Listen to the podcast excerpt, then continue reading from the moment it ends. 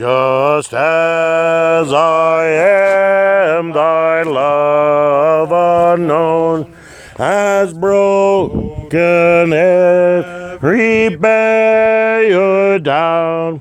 Now to be thine, yea, thine alone, O Lamb of God, I come, I come. Grace and peace, love and mercy from God our Father, through Jesus Christ, our risen Savior and Lord. Amen. Text for our meditation this morning.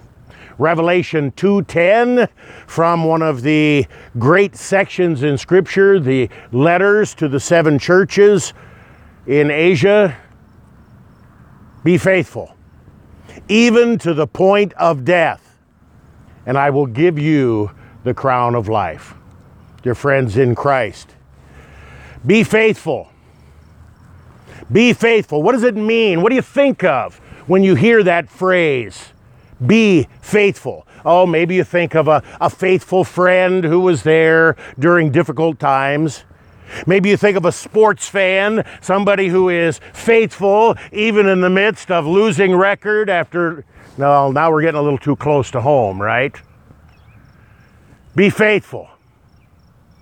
We hear those words when a man and a woman pledge their love for each other before the altar of God, and they pledge their faithfulness to each other.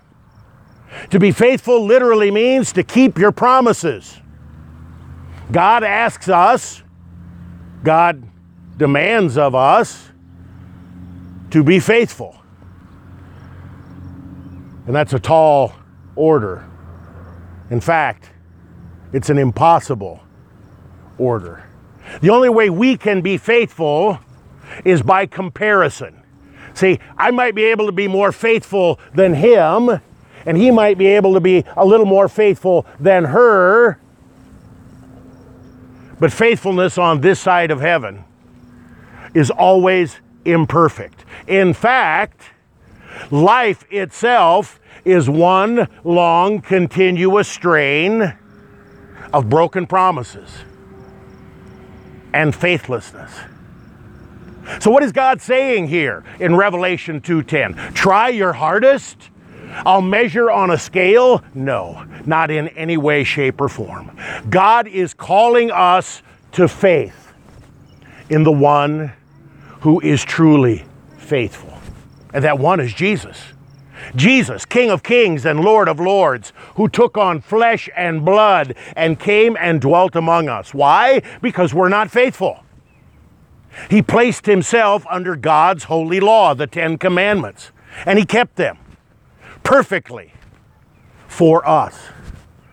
God's word says the wages of sin is death. Jesus didn't sin, Jesus didn't have to die, but he freely and willingly took on the sin of the world, the unfaithfulness of the world into himself and onto himself, all the way to Calvary's cross, where he bled and died for the life of the world. My friends, Jesus really died on that day we call Good Friday, but he didn't stay dead. The stone cold body of Jesus was placed in a tomb, and three days later, Jesus, who was dead, is alive. God's faithfulness to us continues even in death. Jesus defeated our greatest enemy, death. He conquered sin, death, and the grave for us. He was faithful to the command of his Father in heaven. He was faithful in his dedication and love for people like us. And it is that faithfulness, even though we are unfaithful, it is that faithfulness that God gives to us. He pours it out to us in the waters of holy baptism. He delivers it into our ears every time we hear the good news of the gospel. He places it on our lips when we eat and drink Christ's body and blood in the Holy Supper. It is that faithfulness that we celebrate here today. When I think of the word faithful, I can't help but think of Lois. She was faithful in so many ways. Wasn't perfect, and she knew that, but she was faithful. She was a faithful wife, a faithful mom and grandma, a faithful friend, a faithful member of the church every time we would go for a visit. She didn't tell us about her problems. She wanted to know how so and so was doing at church. What about this project going at church? Always caring and concerned about others. On some of those days when um, she wasn't feeling 100%, she was still dressed to the nines when we came for a visit. Why? Because she was going to church. She was going to church. And she wanted to give her best to God, always even days when her legs were aching, even days when maybe she was feeling a little bit sorry for herself because she couldn't get out of that dang chair. Even those days, there was a smile on her face and a pep in her voice and a spark in her spirit. You know what I'm talking about. She was faithful. She had faith in the promises of God for her. She knew she was a sinner. She confessed her sins gladly and openly and joyously received the forgiveness of sins, always with a smile on her face. Thank you, thank you, thank you. She longed to hear the Word of God. Now, you know, Lois loved to read. She was a faithful reader. When uh, Clark Jerry, Gramercy, all these places, they ran out of books. They couldn't keep her in books. She was such a voracious reader. She wanted to read. And so we would always bring her things to read, things that continually pointed her to her faithful God. Sometimes when, when people get a little bit older, mind's not quite as sharp and you read, but you really can't remember what you read or much of what you read. God blessed Lois with a sharp mind up till the very end. You'd say, Lois, what have you been reading lately? She'd point to the book. What's it about? Well, there went five minutes because you'd get the entire plot line. Don't spoil it, Lois. I might read it again one day. We've all been blessed by knowing Lois Garris. We've all been blessed to know that smile, to know that laugh, to know that love. I remember one of the one of the last times when she was physically able to come into church.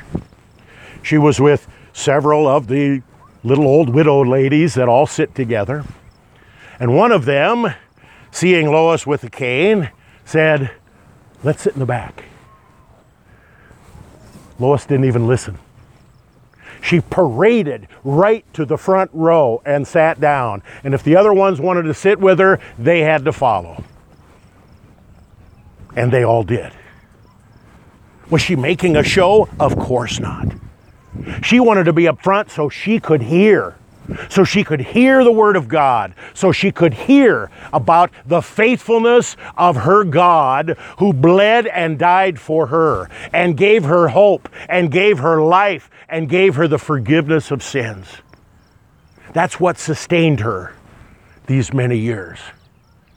Whether you realize it or not, that is the absolute greatest legacy that she has given you. A model and a picture of faithfulness in hearing and receiving the Word of God. Today we, we stand at the gravesite. It's over, right? No, it is not. Because Jesus promises that whoever hears my word, whoever eats and drinks my body and blood, will live forever. You will never die. God promises, as we've heard in all of our readings at this committal service, God promises that on the last day, He will raise up all the dead bodies. Bodies and souls will reunite, and in our flesh, we will see the Lord. In a sense, as great as the good news is, the best is yet to come. Life forever, body and soul, with our Lord and Savior Jesus. I want you to think of one final thing today. God's Word promises that when we die, we immediately go to heaven. Our bodies are planted here, and we await that, that last day, the resurrection of the flesh. But our souls, the moment we die in faith, are with Jesus forever. Imagine what Lois is seeing now angels and archangels and all the company of heaven. All the company of heaven? There's Art. A grand and glorious family reunion. Not only for Art and Lois, but for all of us who cling to Jesus' death and resurrection in faith. There are many times when we are faithless, but thanks be to God. He is faithful to you and for you. Amen.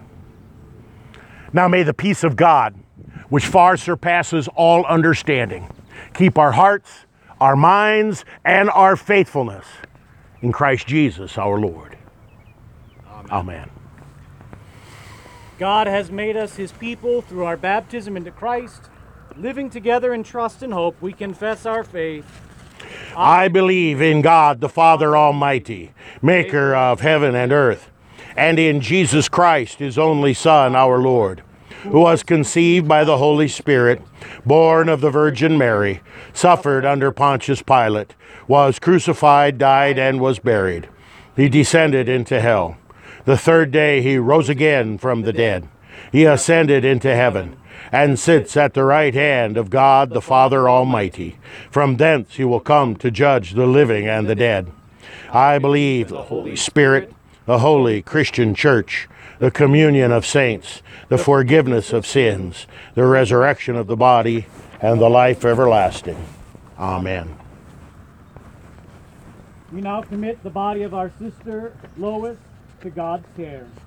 Earth to earth, ashes to ashes, dust to dust, in the sure and certain hope of the resurrection to eternal life through our Lord Jesus Christ, who will change our lowly bodies so that they will be like his glorious body by the power that enables him to subdue all things to himself.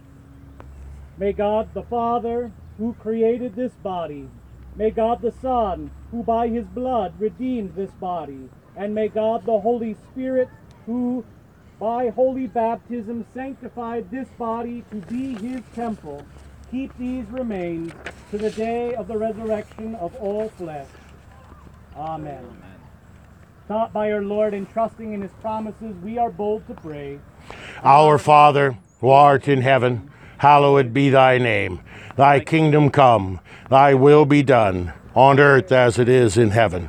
Give us this day our daily bread, and forgive us our trespasses, as we forgive those who trespass against us. And lead us not into temptation, but deliver us from evil. For thine is the kingdom, and the power, and the glory, forever and ever. Amen. Let us pray. Almighty God, by the death of your Son, Jesus Christ, you destroyed death. By his rest in the tomb, you sanctified the graves of all your saints and by his bodily resurrection you brought life and immortality to light, so that all who die in him abide in peace and hope. Receive our thanks for the victory over death and the grave that Jesus won for us. Keep us in everlasting communion with all who wait for him on earth, and with all in heaven who are with him. For he is the resurrection and the life, even Jesus Christ our Lord. Amen. Hallelujah, Christ is risen. He, he is, is risen, risen indeed. Hallelujah. Let us go forth in peace in the name of the Lord. Amen. The Lord bless you and keep you. The Lord make his face shine upon you and be gracious unto you. The Lord lift up his countenance upon you and give you his peace. Amen.